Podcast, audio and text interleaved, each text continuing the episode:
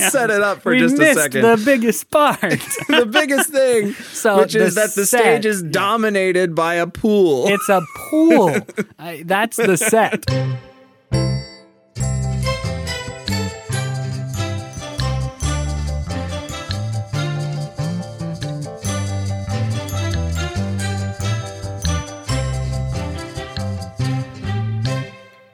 Hello, everybody. Welcome to No Script, the podcast. This is Jacob Mann Christensen. and I am Jackson Nikolai. And this is another unscripted conversation about theater's best scripts. Today we are talking about Mary Zimmerman's play Metamorphosis. This play is, I think, important for me to say up front. Uh, it's going to sound like I'm very biased, and that's only because I'm very biased. I absolutely love this play. It might be my favorite play of all time. It is my, if, I feel like if I got to direct it, that would be like the crowning achievement of my directing career. I I'm just so excited to talk about. it. I don't know where we're going to go or what's going to happen. There's so much in this play, uh, and I'm Yeah. I'm just thrilled to get the chance to talk about it. Yes, indeed. Our, this is a play that I read, uh, and I imagine we both interacted with it in college. I don't know if you read it before, but that's where I interacted with it for the first time. So I'm very excited to talk about it as Yeah, well. I uh, when I graduated high school, I asked my drama teacher for like a list of ten scripts I should read before college, and this was one of those. And then yeah, I interacted with it again in undergrad, and lots of times since, and uh, have had a thrill reading it in the past couple of days just for this conversation as well. All right, so uh, we do, uh, you know, we do a little bit of a background on kind of the history of the production. So th- this play sort of started as a project, as many great plays do, produced by Northwestern University, where Mary Zimmerman is a teacher, um, and that was just called Six Myths, is where it was originally produced there. Then it's sort of you know, fully produced version of what the script looks like now was produced by Looking Glass Theater Company in Chicago in 1998. It moved over to New York in 2001 and played off Broadway and then uh, played uh, on Broadway after that at the Circle in the Square in 2002. So had a long and storied history after that um, at different places in Berkeley, Seattle, um, Los Angeles, lots of those West Coast productions. The set designer for lots of the professional productions has been a guy named Dan Ostling, who, interestingly, as part of my undergrad, I got the chance to interview him. Um, one of our professors knows him, I guess, um, and set me up so I could interview him for a class. Um, so I got to interview him about the process of working on the set design for this play, which is you know a really unique set design opportunity. I'm sure we'll talk about that. Yeah, and and just kind of we'll, we'll we'll shortly synopsize it as well. This is one of the uh, kind of easier ones to synopsize, but also you know challenging in its own way. But it is a very episodic sort of uh, story structure. So we're getting um, let's see, one, two, three, four, five, six, seven, eight, nine, nine different myths. Um, from the uh, Greek tradition of their mythology. Does that And, include the uh, myth of Narcissus, or because that one's kind of Uh, included as a sub one, so that might be stuck in there. ten then. Yeah, 10, 10 total myths, and if you include Narcissus. Um, and uh, we're, we're kind of presented in them in this cool acron, acron, mm, anachronistic way. There we go. Uh, kind of juxtaposed with some modern uh, surroundings. But we get 10 core ones. You get uh, the myth of Midas, the myth of, we're going to be testing some great uh, Greek pronunciation today and not getting And we're it We're right. going to absolutely butcher it. So yeah, so just we- prepare yourself. be prepared. So you got Midas, you got Alcyone and Ceyx. We have um, Ereschaton, is what I'm going to say right now. Uh, the Orpheus and Eurydice myth, Pomona and Vertumnus. The and inside of that one, you have the myth of Myrrha. You have, as we said, Narcissus and uh, the myth of Phaeton, Phaeton, um, uh, Eros and Psyche, and then Baucis and Philemon, and then we get uh, also a return to Midas at the end of the story as well. Yeah, which is And, uh, which is riveting, and and they're all. This is sort of a retelling of Ovid's uh, different myths from the from Ovid's poem Metamorphosis. That's where it captures its title, and where kind of the source material is. You know, there's so much to talk about in this play, and just because there's so many different stories and they come from such rich source material, we'll just have to leave some stuff out. So I suspect probably we will not talk much about the source material of Ovid's poem and you know how she adapted these stories into their current form. That may come up a little bit, but that's Yeah. probably will not be the focus of this conversation. It could absolutely be a focus of a different conversation. Uh, just probably won't Yeah. be this one today. There's a lot there, but we just have so much to cover on this one that we probably will not do a lot of talking about Ovid's original versions of the myths. Yeah, like the conversions over or, or the the the ways that she changed them because there it is interesting and th- I agree that should be another conversation sometime or at least a blog post about like just how she switched the myths around from their kind of more classic stuff and the subtle changes she made. Yeah, and, and But, where uh, she even like used the poetry too. Some of some of this is poetry from an adaptation or not an adaptation, a translation of the Ovid myths. So that's obviously Mm-hmm. very cool as well. And then you know, there's a whole further discussion about what myths she chose to use versus not use. I mean, Ovid's poem is just this huge epic. So it, there's Yeah. there's ton there's maybe double, triple, quadruple the number of myths in that poem than there are in this play. So it'd be interesting someday to sort of examine her choices in myth too. And and and I think uh, do you have a way that you want to kind of lead into this? I have a way to go in, but I, it's I think this play is uh, very it's very episodic as I said in nature, and we're not going to be talking about a linear plot in this one. I think we'll just be kind of talking about the myths um, as as we kind of think about them and go through I, them. I agree. I, I wondered too. Is it better to try to dive in by talking about individual myths first, and then kind of get a sense of the overall picture, or is it better to kind of talk about how the myths are tied together in the overall picture, and then try to pick out specific examples? Um, the sort of the one really formulaic question that I, I wanted to bring to you, Jackson, is. Um, you know, there's just not a lot of consistency among the different myths in storytelling. Um, the the choices of how to tell the story, uh, just in terms of basic structure of the story, basic conventions of what kind of narrators there are, um, basic conventions of staging, really vary wildly among this the, and the uh, the sort of meta plot too, which you maybe would imagine for this kind of a play is almost non-existent. Um, there starts with some sort of a small framework for the first couple stories that dissolves into almost entirely by the third story into uh, Yeah. almost no framework. So I'm interested in that, Jackson. In um, how how did the differences in the way the myths are told capture you?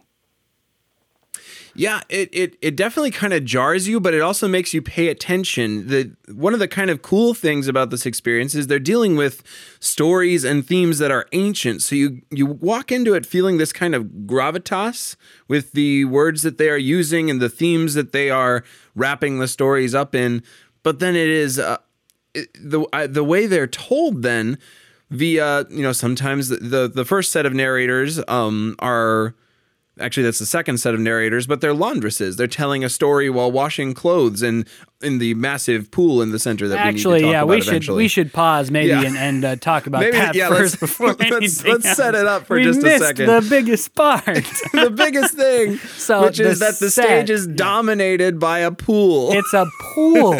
I, that's the set. Is a pool and then some deck area around the pool and then a, Yep. like sort of a higher area. She calls for a painting of a sky. That's kind of that's kind of Mm-hmm. stuff your design team probably would figure out exactly how you wanted to use that. But there's sort of I, I sort of imagine three playing areas. You might correct me if you imagine something different, Jackson. The sort of higher area of the sky, and she maybe even calls for one more higher area above the sky. Um, but I, Yeah. in my imaginings of the staging, that did not play a huge role for me. For sure, there's one upper area, then there's the area around the deck, or that is the deck, sorry, the deck around the pool, which is a staging area, and then the pool itself, which is maybe Mm-hmm. the primary staging area. Yeah, and really the only other scenic element that is uh, asked for in the script is a large chandelier um, hanging, which uh, I, didn't, I didn't see that. Uh, that would be an interesting thing too to think about for the imagery of some of those final scenes. But yeah, I I like.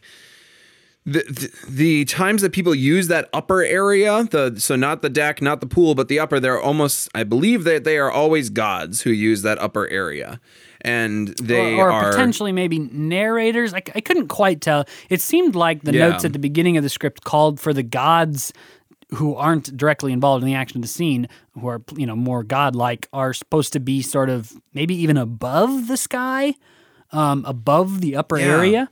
Um, I sort of imagine them like you did. I think in the upper area, um, and that was Yeah. sort of a non-human area, maybe for narrators or uh, um, or the gods.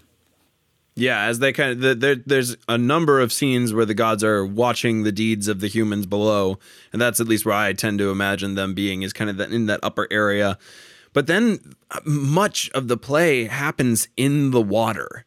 Um, and that is, I mean, water is a really important part of Greek mythology in general. They were a seafaring nation a lot, and so water is a really important theme. But I mean, the way that the, the the the telling of these myths get a whole other flavor when you're actually standing in water the whole time and it's bookended by the water as well the water is such a, a primary theme what do you think like why why uh, specifically did she choose that kind of dominant scenic element to define the play pretty much for the for the entirety of it Uh, yeah, I mean, if we if we move beyond the just sort of the easy conventional idea that it's just sort of interesting and evocative to stage things in a pool, and we move into sort of the realm of theme and connection. Um, you know, the beginning of the play is uh, sort of establishes this theme of change. The original narrator, the first lines are the narrator praying to the gods for them to grant her sort of the the ability to change form is what she calls for. It's, it's sort of unclear whether she means that in sort of a theatrical sense, like I need to play many characters to tell this story, or if she means it in more of like an evolution sense of sort of the the changing of times. And then just following that, that prayer to the gods, there comes out a scientist who talks about sort of the original creation of the world and there being sort of a separation between water and land, but you know that separation only existed later. And then of course there's the name of the play, metamorphosis, change. Um, and if there's maybe a needle thread through all these stories, at least one of them is this sort of ex- this sort of change of all the characters throughout the story. And so water is at a scientific level maybe the basis for much change. First of all, water is always changing. It's not a solid,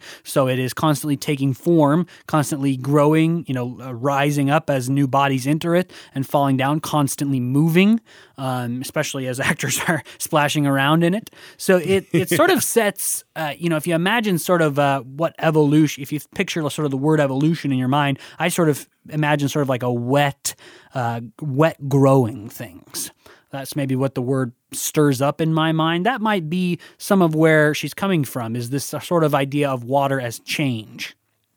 I wonder if also there's something to do with the kind of the cleansing property of water and and cuz so many of these plays have something to do with or so, sorry, so many of these myths have something they really are little plays within the play. Um have something to do with people uh, being arrogant toward the gods and the gods punishing them, but then oftentimes a good thing comes of it. A, a level of of uh, purity comes out of it. I'm thinking of the uh, the uh, Alcyone and Ceyx myth that uh, they Ceyx basically says, "No, the god of wind ain't got nothing on me," and then the god of wind kills him essentially when Yeah, he, in, in, he in sails away from Alsace from uh, Alcyon. Again, I'm terrible at pronunciation. I'm just gonna. From his love, um, he sails away from her, and she warns him that the wind, her father, the wind, will probably kill him on his voyage, and then the father, the wind, does. And there's a lot more where he like comes to her in a dream, but like Jackson was saying, the end of that story, he is, you know, I don't know if he's maybe punished for arrogance, um, maybe something like that, but ultimately he's killed by the sea and the wind. But the end of that story is that his body comes back to her um, on the sea, and then they are both changed into seagulls where they can live the rest of their lives sort of together. Um, so that that's sort of one of those moments where something happens because of I don't know about arrogance or maybe even sort of um, ignorance or igno- uh, ignoring of the gods. The sort of idea that they they're not going to impact me. Um, and then they get the gods, of course, impact them, and oftentimes they're suffering as a result of that. But then the end of a lot of these myths, you're right, is sort of a uh, a return to love. Um, a change of love, something like that, because that's maybe the other connection of these stories is the the connection of love, um, romantic love, Yeah. familial love. Those two ideas sort of dominate a lot of the way that the play progresses story to story. Things change, but sort of the overriding dominant power of love, even over the gods who are forced to bend. You know, what happens at the end of that myth we were just talking about is that the sailor's body comes back to shore and she's so overwhelmed that she goes and kisses the dead body, realizing that her, you know, her love has gone away from her. And the narrators describe how the gods are so moved by that that they then create this miracle for them. yeah the, the, the, that that that like how could you how could the gods though the gods seem to be uh, intemperate kind of madhouses occasionally they still like they're involved and they are moved by these deeds of the the humans. And that's kind of an interesting weird dynamic as well that I, I don't I don't know that that is really the the focus of the play. I think you're right. The the uh, love does bind these together. As I've been thinking about them more and more that they all they all uh, center even even the story of Eros and Psyche. Eros and Psyche um, uh, they they can't see each other because if they do, uh, Eros's mother Aphrodite will kill Psyche because he has fallen in love with her. And which is of, that's that's sort of that myth exists a lot through popular society. There's another version a version of sort of the same structural myth where a girl like goes to sleep with a man at night and she can't see him, and then one night she decides she the light lights are off, she's not allowed to see him. Um, but then one night she decides to bring a candle and like the wax burns him. Um, that yeah, I've I've heard other versions of that myth that have nothing to do with Eros and Psyche. So that's an interesting sort of cultural myth that maybe maybe originally comes from this Ovid myth. I would have to trace that back in history how it all fits together. Maybe there's sort of two because the one I've heard has to do with a polar bear. Um, it's like a Nordic myth, hmm. um, and she, there's like a great polar bear that finds her wandering yeah. in the cold, and so then she, the polar bear takes her back to the castle, and he says, "You're going to come lie with the man, the king of the house every night, but you can't see him." Eventually, she brings the candle in, just like Psyche does, and burns him, and he turns back into the polar bear. She realizes that oh, they were the one and the same person. So that that yeah. that picture of the myth. And and the other thing that could be is that Mary Zimmerman might have borrowed some from that other myth too. I'm not totally sure of the history. But that myth culminates in um, because Psyche chooses to bring her candle in and look at him.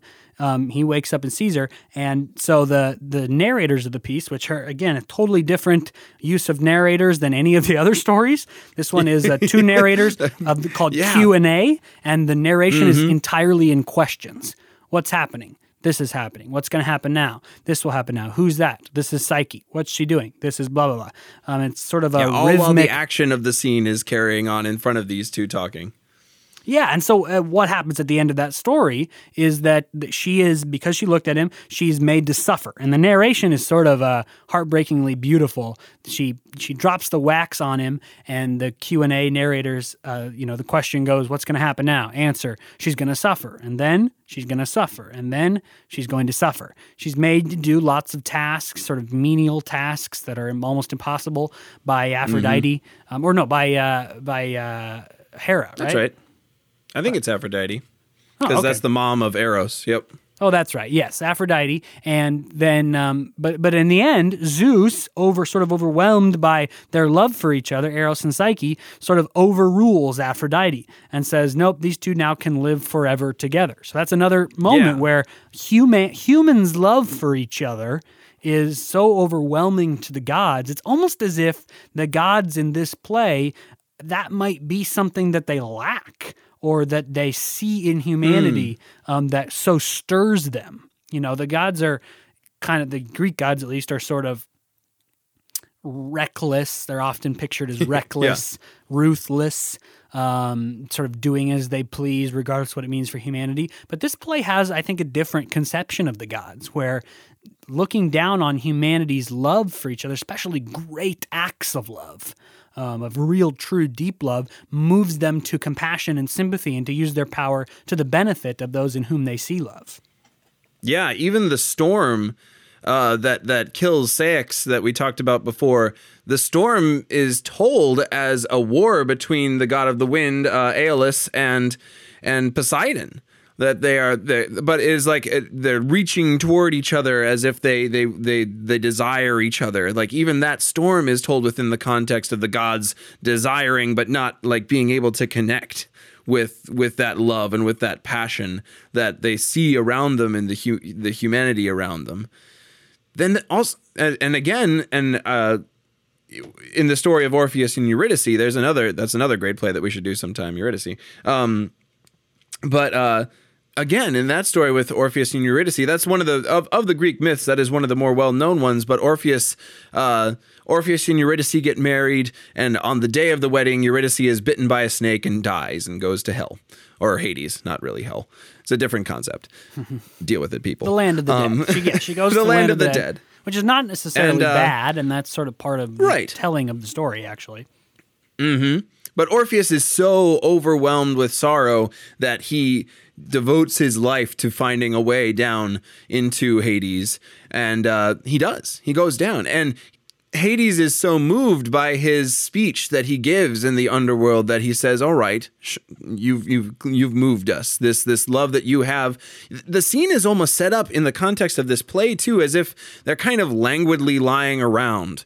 Um, Hades Well, is lying with see, his that's lover. sort of interesting. The stage direction is like Orpheus discovers Hades and Hades lying with Persephone, which yeah, you know has sort of a double meaning there.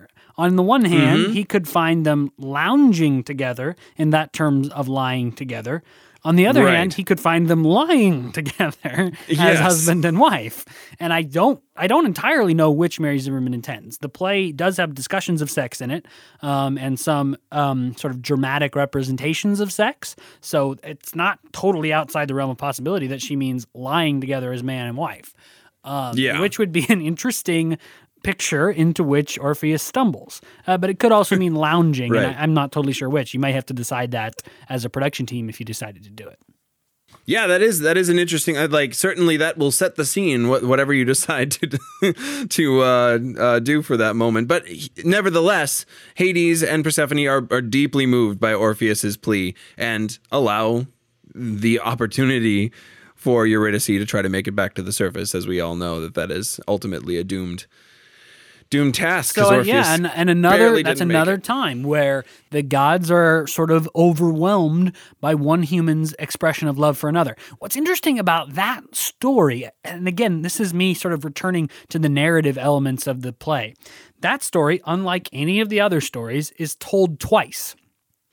Yes, And the first Yes. telling of the story is Ovid's version. The second telling is from, oh, I'm blanking on his name, Rainer something. The first name is Yeah. Rainer. Um, it's from, he's early uh, 20th century poet, and he has written a, a different sort of poetic expression about the Orpheus and Eurydice myth. And so they tell the first version, Ovid's version, which is basically um, from Orpheus's perspective. He goes and gets her, brings her back, and of course, as we all know, at the end of the Orpheus and Eurydice myth, all he has to do is walk out of Hades, believing that she is following him, not turn around and look at her. If he makes it all the way out, then she gets to come back. Of course, along the way, in Ovid's telling, he keeps thinking, um, and in Mary Zimmerman's telling, he keeps thinking, well, is she really there? I can't hear her. If I could just look at her. So he does turn around.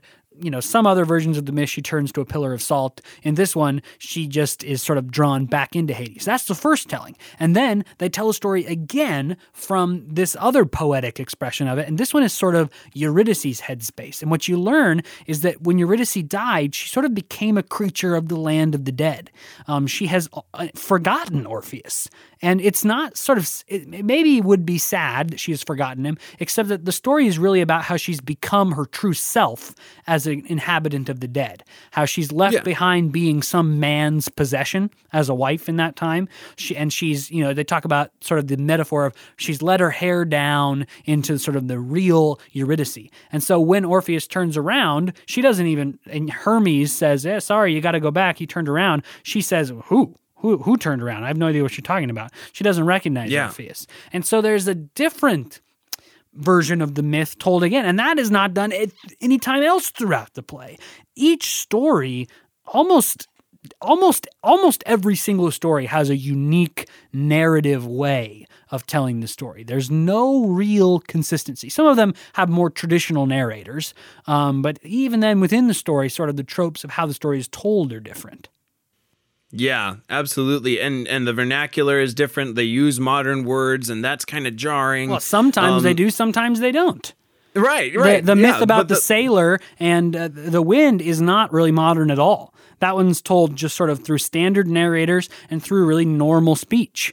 Um, or not normal speech, but like what you would think of as sort of old timey speech, um, sort Mm-hmm. of for like an old Greek myth. And then the story of um, uh, a Phaedron, whose father is Apollo. Um, his story is like he his story isn't enacted really at all. He's like lying yeah, yeah. on a rubber raft in the pool, telling what happened to his therapist as his right. dad Apollo sort of sings an aria above him. So that you know that one's totally different, and that one is in really modern vernacular. He he talks mm-hmm. about like his dad having like a car rather than a chariot of fire, and about how he goes to this sort of preppy private school rather than like having sort of you know ancient Greek friend relationships. Yeah, I think even even in the uh, even in the most traditional ones, though, she finds ways to bring in this like kind of uh, a jarring moment to make you focus again. Like even in that Alcyon and Ceyx myth, uh, the uh, goddess's helper Iris goes to sleep and she makes it out by bringing oh, an alarm right. clock with her. I so, totally forgot about that part.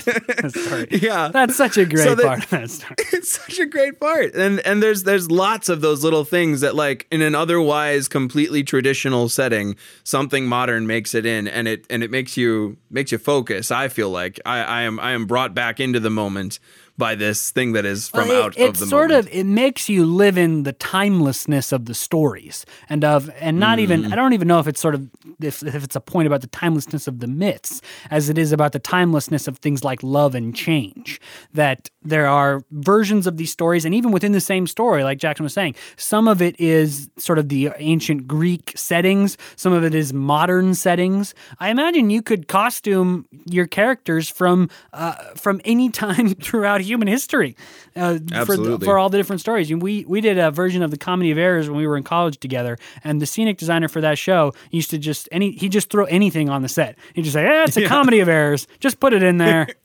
and that you sort of get that sense about this play too. It's like Yo. anything could go into this play. and it would still work, honestly, because, and I think, I, I absolutely think you're right. It, it is a further argument for why this play is, or why these themes that this play are talking is talking about are timeless.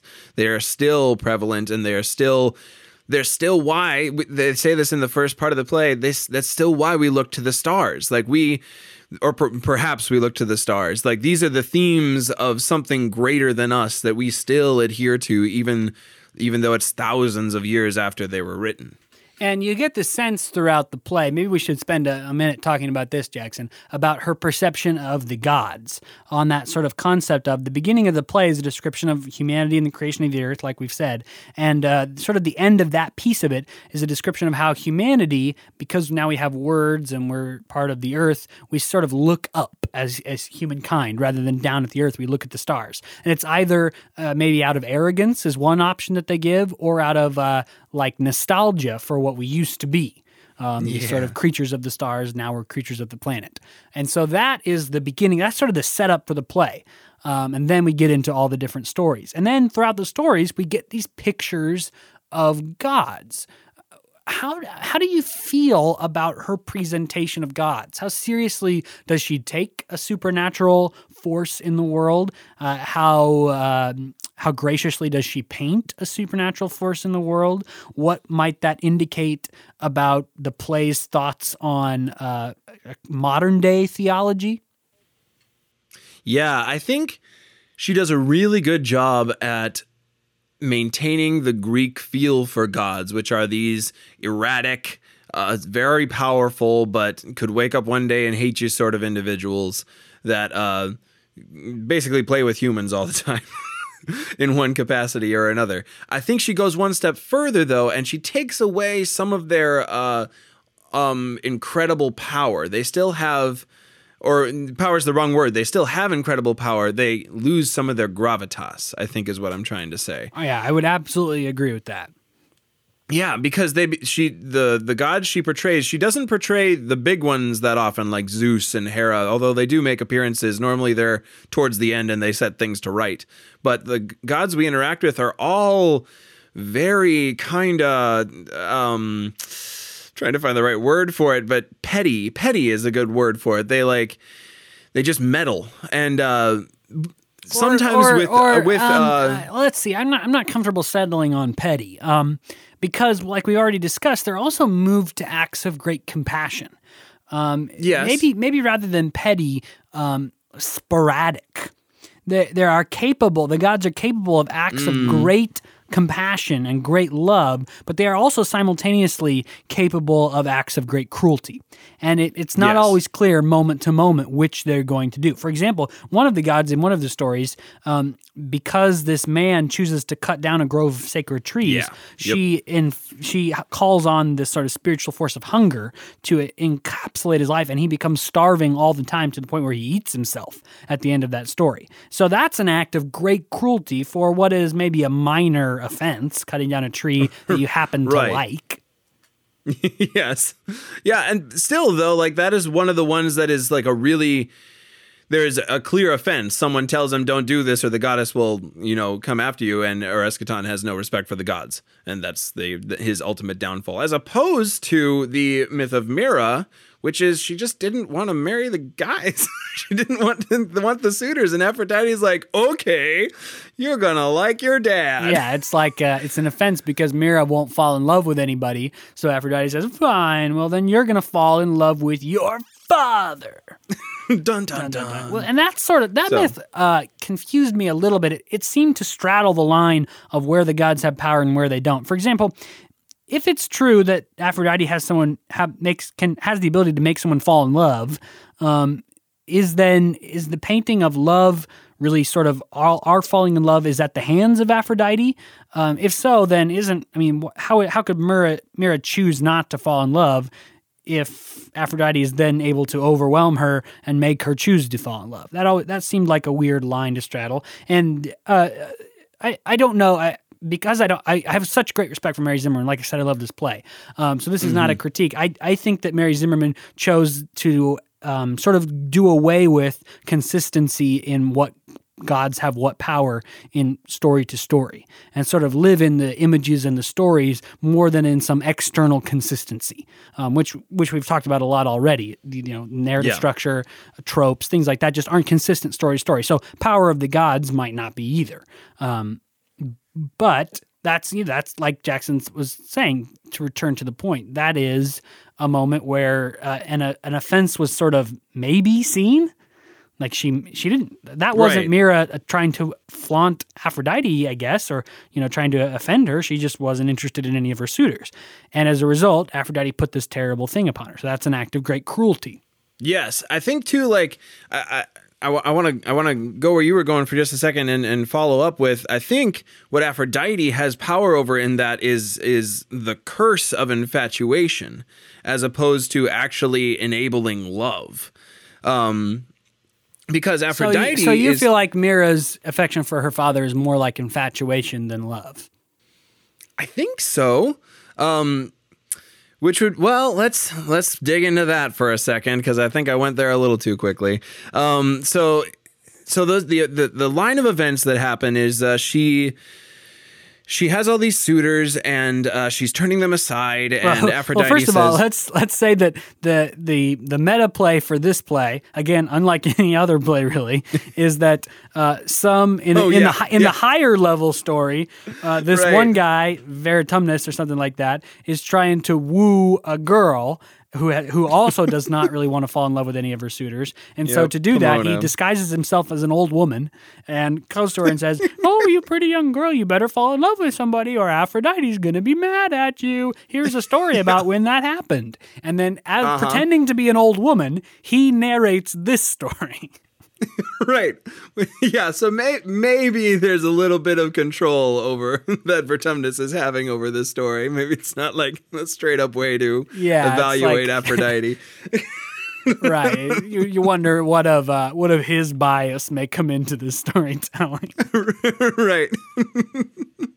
Which also, this is this is a bit of a, a side rail, but as long as we're talking about him, the scene before this where he's like constantly putting on different outfits. Oh my gosh, And- yeah. and So this gu- guy that's in love with her, that's trying to convince her, he's now disguised as an old woman, but has been Yep. previously disguised as like a farmer and a fisher and a, a shearer, and you know has tried on his, part of his sort of personalities that he puts on all these crazy disguises to woo her prior to dressing up as an old woman. And then as the old woman, he says, "May I suggest as a suitor that you fall in love with Vertumnus? He's a very handsome young man. I know him almost like I know myself."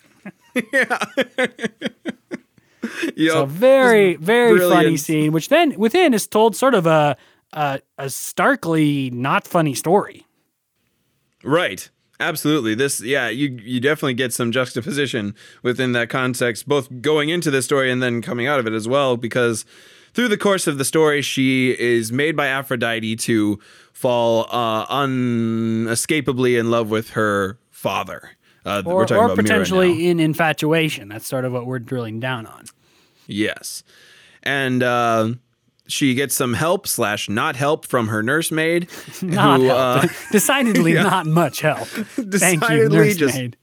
the wrong kind of help. Because what she's going to do, the nursemaid catches her um, choosing suicide. Um, she yes. has she's so wrapped up in her love for her father, which she knows is wrong, and she feels such shame and such guilt, and it just racks her that her solution is she's going to kill herself to to escape it. The nursemaid catches her, says, What's going on? She has a great line about, you know, old people, we aren't entirely helpless. Let me see what I can do for you. Um, yeah, yep. And what she does is the nursemaid says, Well, your mother's going to be away next week. And when your mother's away, your father tends to get really drunk. Uh, so, how about when he's drunk, I tell him that there's a beautiful young woman who would like to come and visit him in his chamber, but only if he's blindfolded. And yeah. Uh, in a in a heartbreakingly, uh, just jarringly, soul jarring line, at least for me, the, the father asks, well, how old is she? And the nursemaid yeah. says, About your daughter's age. And he yep. says, Bring her in. Oh my gosh. Yeah. That line, every time I've read this play, that line always hurts me. Mm hmm. Yeah, because prior to, you're waiting for that scene for him to do something good and it does does not come. um, well, and, and then and, you, you, go through it, three it's like uh, there's some moral questions there too because of course he's being tricked. So all he's really guilty of is choosing to have an affair which at the time yep. of the greeks may have been a different kind of choice. Um, she definitely i don't think that she intend you know mary zimmerman intends for it to be a, the wrong choice. So right. she's definitely painting the choice to have an affair as bad but that's, that's terrible. But the she's, he's not making the choice to sleep with his daughter. So we have to be we have to be willing to absolve him of that choice However, yes. what he is choosing to do is sleep with a girl about his daughter's age, which right. is uh, gross. Has its, it's own icky. bad subtext. Yeah, it's yeah, icky is exactly the right word. And then you get three three scenes basically that are enacted. These this is one of the scenes within the play that sex is enacted on stage. And it leans heavily on the pool. This is one of the myths that yes. leans really heavily on there being a pool. It's interesting, and, and maybe before we run out of time, I'd like to talk about what this play would be like without the pool. But yeah, this scene relies pretty heavily on it, and it is a depiction of sex. Yes, indeed. So by the end, so eventually, uh, as we kind of talked about, the the the father uh, says to the young woman uh, that he wants to see her, and he pulls off his blindfold, and they realize what has happened, and he tries to drown her in that scene for a moment, but she gets away, and they separate. And so, then the narrator, the, the narrator structure, again, this guy pretending to be an old woman, sort of presents options for what might have happened next. He says, mm-hmm. there's different versions of what happened next. Some say that she turned into a tree. Some say that she uh, had a son that grew up to be Adonis. Some say that she dissolved entirely into tears.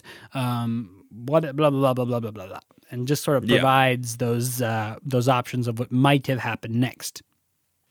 Yep. So so here's, love or infatuation? What do you think, to, Jackson? Yeah, to wrap it back to love and infatuation, I think hmm, I'm going to approach it from the position of the way that the gods use things in this play, which is the gods use the curse of the things that they control to bring about the punishment. And and uh, and and also just my knowledge of Aphrodite, I don't think she goes around doing the Cupid thing and making people fall in love. She is rather the the uh, the mm, symbol of love, the god of love. When love happens, she's a fan.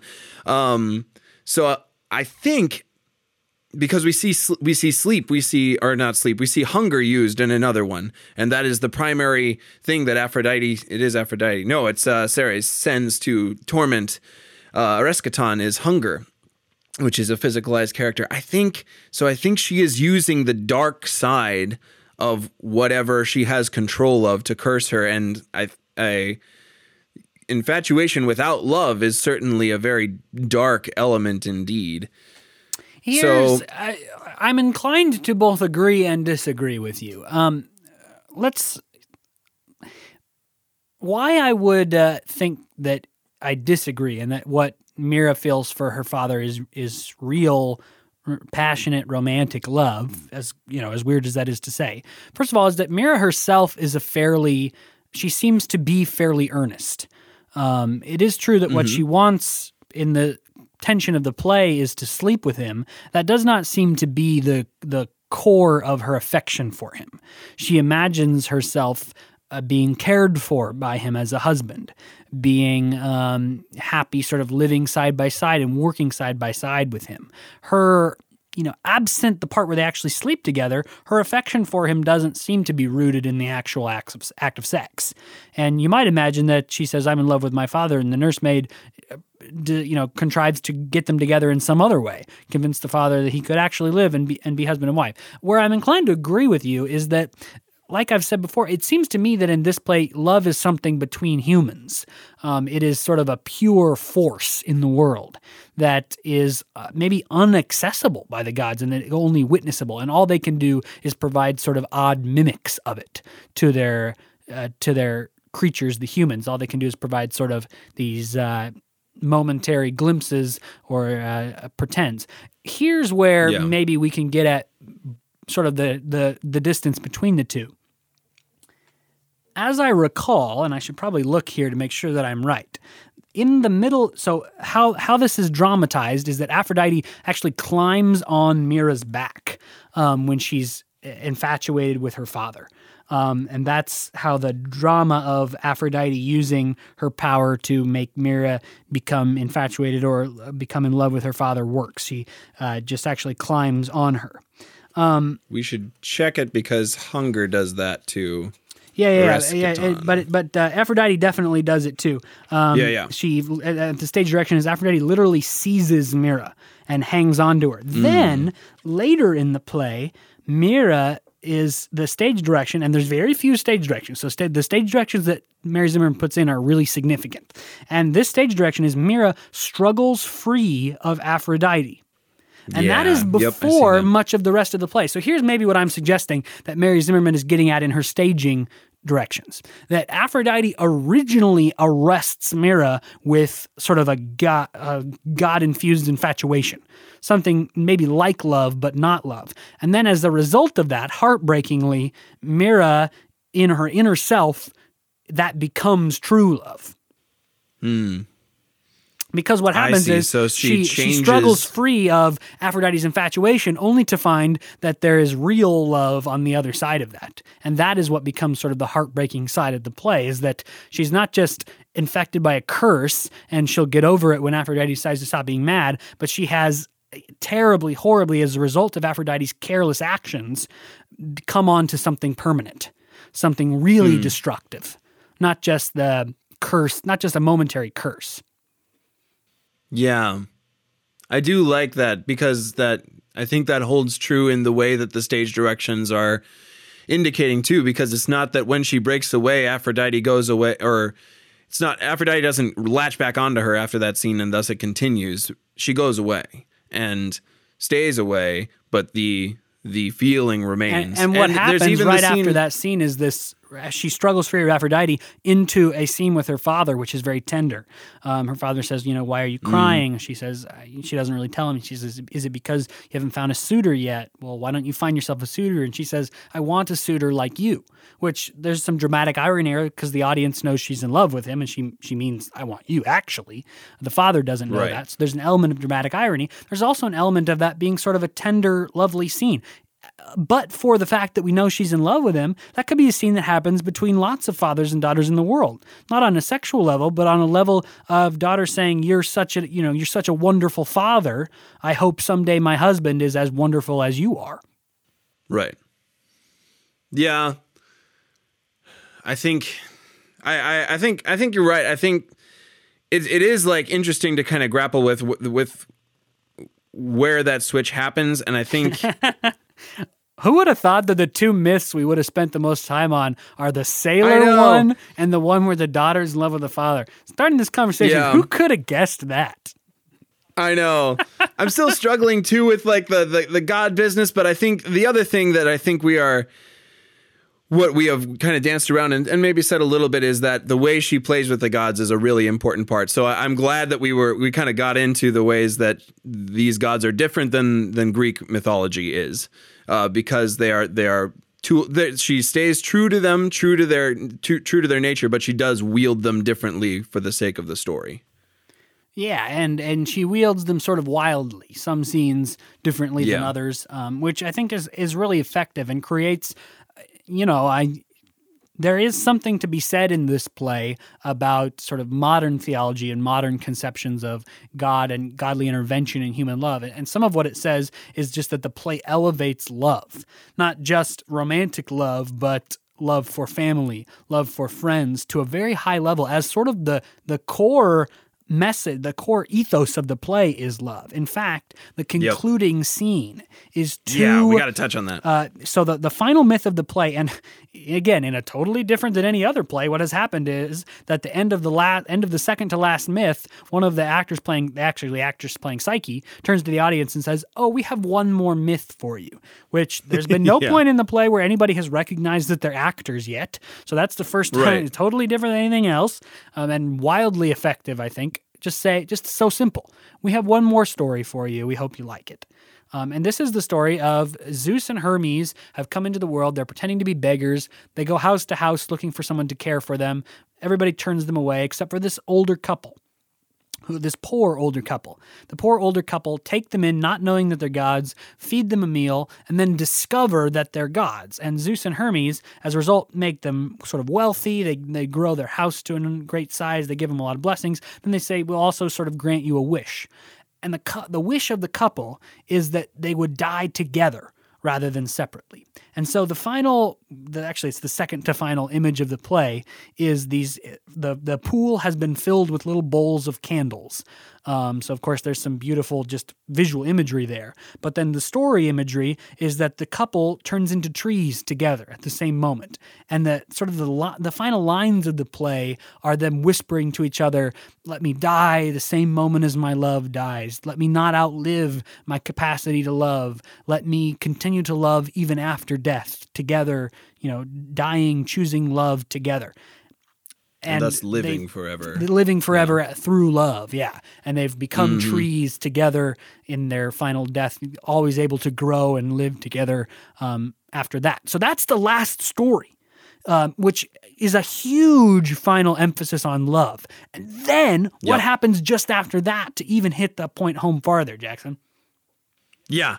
So the the play is bookended by the story of Midas. We have it at the beginning, typical Midas tale. He gets the gift of uh, being able to touch things and turn them to gold, and he turns in, in kind of the culmination of of that blind spot. He turns his daughter to gold and is told to go on a huge uh, uh, trek and journey to find this pool to wash in, and maybe all could be restored. and so yeah that's the first play and you think that that's just the end Yep. of the midas story he goes off to do it Right. There's no leaves. suggestion that the story is going to continue he just goes to Mm-hmm. do it you sort of imagine okay he's going to go do it and set things right Yep.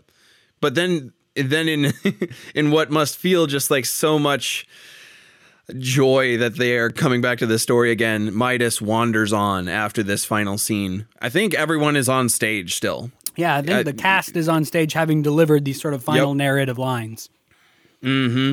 So the whole cast is on stage, and Midas wanders in with a jump rope that he has also turned to gold that was his daughter's.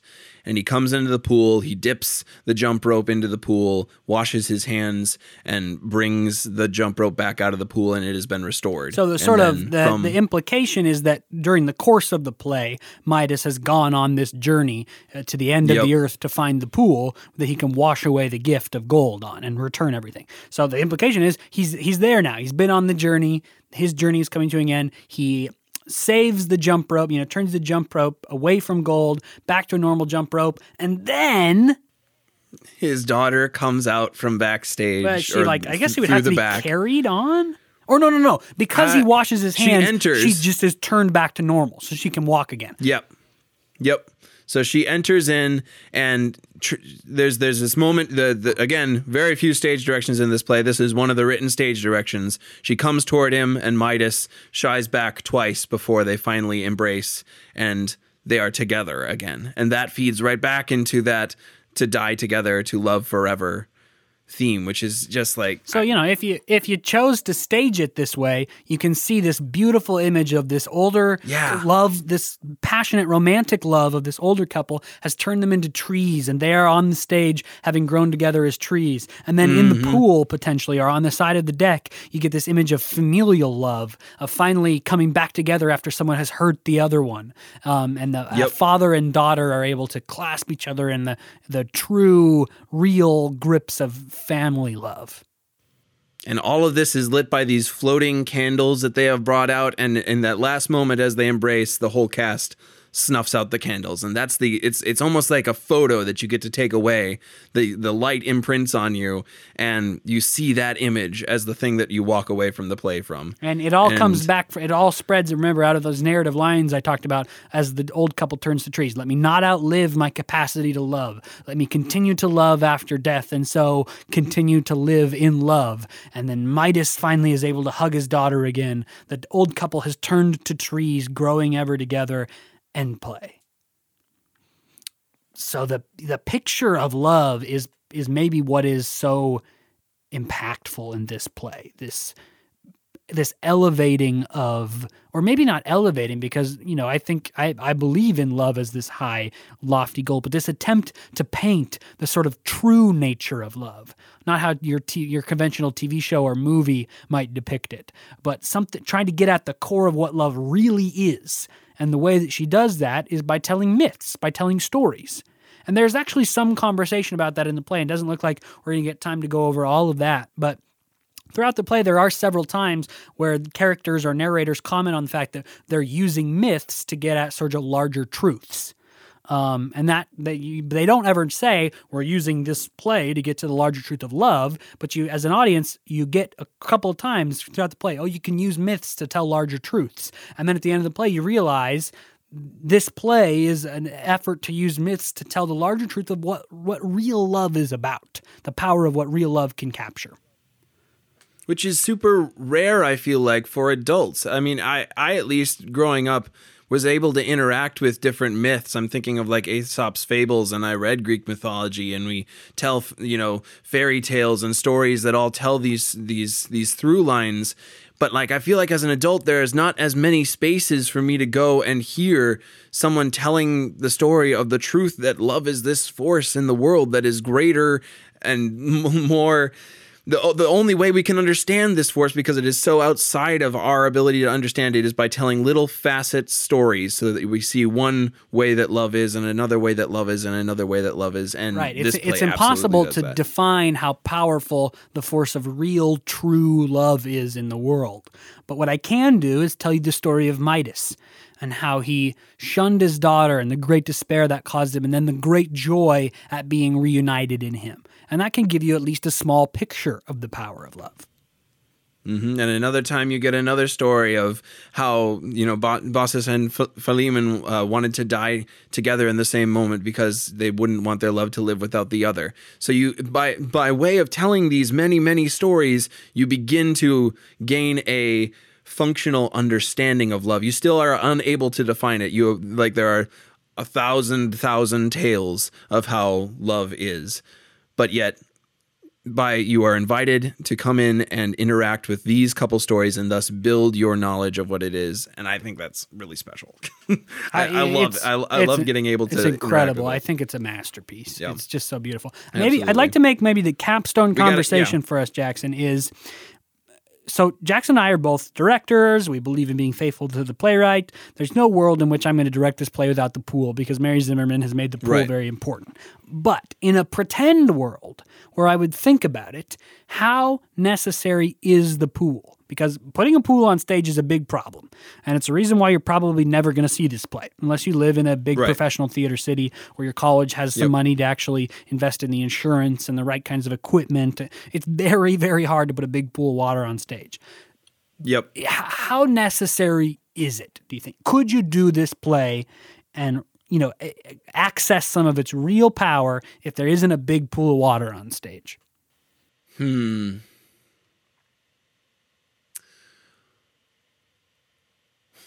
Um, I think you would have to strip it down completely, almost. I think the, I, I, the ultimately, I think, I think no, um, is is where I'm going to go eventually. Is I think there are some images in here that are unable to be replicated without water on stage. Um, I'm I'm thinking of I'm thinking of the scenes between Myrrha and her father. I don't know of another way to do a scene where a father and daughter have uh, have sex on stage without that as its as as a way to kind of tell the story artfully. Uh, I, am also thinking of just the, the the the sea battle that you you walk into initially, but that um, sorry, it's not a battle, but it kind of is because you get the spirits of the sea and the air fighting each other in this water, and water is flying. You imagine wind howling. I don't know how you would do that on a regular flat stage. Um, I think um, part of what the pool does is make the play so unlike standard staging. Because if, if almost mm-hmm. your entirety of your staging area is in water, you're necessarily going to have to stage actors and images differently. So one thought I have had is potentially if you did not, if you were going to produce the play without a pool, which I don't even know if you could do, you may get stopped yeah. in doing the production if you try to yeah. do it without a pool, just legally, which would probably be the right thing to do by Mary Zimmerman and her team. She wrote a play with a pool. But if you were going to try to do right. it a different way, one way I have thought about is involving a, a medium like dance. Um, something that is also mm. so unlike standard staging. You know, a lot of the play even feels sort of like dance in the way it uses images and bodies. Um, you could potentially involve scenes, you know, use scenes that where the pool is central uh, and use something like dance, something also non realistic, um, suggestive, rather, because, you know, these scenes didn't, most of these scenes didn't happen with people standing in three feet of water but right. you know, they she imagines images where they do. You may be able to recreate some of those images with dance. So I think I maybe actually come down on the other side of it. I think you potentially could access some of the real power of this play without the pool. What you'll lose, I think, get doing it without the pool is some of the just some of the shock and awe. Coming into a play yeah. set in a pool sets you in a totally different mindset to see something that is going to be very different, um, almost reverent, you know, something that takes place in water mm-hmm. that is going to be about change and movement. Where coming just to a regular, like a black box theater in the round, where you could do something like this, it, it, there just is not going to be maybe that same engagement with the non realism um, but you may be able to access some of that non realism just in clever staging, uses of dance, uses mm-hmm. of visual art, um, use of music. You know, you'd have to access other non realistic elements instead. I, I feel like I probably could create a staging of this play without the pool it's never going to be like what Mary Zimmerman created. And if Mary Zimmerman is listening somewhere, she's probably writing me an angry letter about how the pool is essential to the core of the, the theme. And I agree with you, Mary Zimmerman. I'm yeah. just saying, I think I, if I was forced to at gunpoint, I probably could create an effective staging. And not just, I'm not just saying me. I think that people could create an effective staging of the play absent the pool. It's going to be different. It's going to be a different kind mm-hmm. of storytelling and but it, it, you may be able to access some of that same non-realism. I think I hear what you're saying. I think in a world that is uh, devoid of expectations and devoid of knowing what it could be, I think absolutely that this plays uh, uh, this plays mythic structure, fable structure could easily lend itself, not easily, it would be hard. I think you put it exactly right. In a world where you didn't know what the play could be, in a world yeah. where you didn't know what it could be set in a pool. How crazy is that? In a pool. In a world where right. you didn't know what that what what you could create there, you may be able to create something else. Mm-hmm. And it's not just it's not just the wow factor of the pool. There is certainly a wow factor of the pool, but at least in my mind, there is you you said it already. There is an awe when you walk into a space with a like a reverence. What, is, what feels like a reverence, what feels like a living entity is in front of you because we don't understand the sea. The sea has mysteries. One of the few places left on earth that there is still mystery to us. We don't know what's down there, and this so it becomes its own character, its own entity, and its own. It becomes very much much uh, a godlike character within the story. Characters emerge and sink within it, and it, it's the gateway between life and death in some instances. So I think. I, I think it's it's intrinsic for the way the play is now. Also, and just and this is just like audience perception thing. If you ever were to do it without a pool, that same thing would be in everyone's mind eventually. There would be a moment where they're like, that was clever, but it's not a pool. Right. Yeah. Again, it would have to be in a world where nobody knew that the play was supposed to be staged. in Yeah. pool. and instead you staged it in something, it would be something different. It would be more like conventional theater, probably, with some non realistic Mm-hmm. elements. Then this is more like um, beautiful storytelling. Um, so there's there's Yep. some distinction there that the pool creates and also her style creates. That Yes, was a small, you know, maybe half percent of all the possible conversations about an incredibly complex play. Uh, Again, Yes. I would not have been able There's to so guess what myths we ended up focusing on at the beginning. play. Those, ain't- those like aren't even close to my favorites in the set of them. yeah, I thought we were gonna spend a lot of time on Orpheus and Eurydice. Yeah, lots of time there, lots of time Like- on Midas, uh, lots of time Yep. on the Eros and Psyche. We ended up really focusing in on the sailor, and the girl sleeps with her Mm-hmm. father. So Yep. that's that's how it, that's how an unscripted podcast goes, folks. yep. but we'd be happy to continue the conversation. So if there are points that we missed out on that you really wanted to talk about, if you love this, there are so many glorious images in this play that provoke responses. So if there's anything that any of you would want to talk about, hit us up on social media Facebook, Instagram, Twitter, email at noscriptpodcast at gmail.com. We'd love to continue the conversation with you. And if you are in a place where you have seen a production of this staged in a pool, or you've been in one, or you've maybe thought about doing one, um, we'd love to hear some talks about you know the sort of real staging and how you do a pool what it's like to actually see the play on its feet in a pool. That would be awesome to hear those as well. The other thing that so uh, yeah comment for us. The other thing you could do that would really help us out is sharing this podcast on whatever social media uh, you know platform you accessed it on. You can listen to the podcast on Podbean and iTunes and Spotify is currently I think where we're hosting and go ahead and just share directly from those platforms if you'd like, or share the posts that we do on social media. Help us get the word out so that uh, other theater people can talk about plays. Because not a lot of us get to see a ton of really high level professional plays where we live. So talking about high level scripts is uh, maybe a nice substitute. Absolutely. And read the play. It's a beautiful play. We hope Oh, it's you a read beautiful play to read. It, I'm sure, is a totally different experience to see it than read it. I don't always think all, all plays are like that, but this play, I'm sure, is. So, what we've talked about is the experience of reading it, and uh, gosh, it'd be a dream of mine someday to have the experience of seeing it somewhere. And gosh, to direct it, oh man, just just over the moon. oh, it would be amazing. It would be amazing. If I ever Yes, won the lottery, I'd put aside some money to uh, some probably some pretty serious money to be able to do it. To Yeah. direct this show. Basically, I have to build a theater that could have a pool in it. Yeah. or pay some theater incredibly high flood insurance. Yeah. yep. Well, we will see you online and we'll see you again next week with another episode of No Script. Until then, I am Jackson Nikolai. and I'm Jacob Mann Christensen. Bye. Oh, wow. I'm blanking. What's the god of death's name? It's Hades. it is Hades. it's the place and the person. Uh,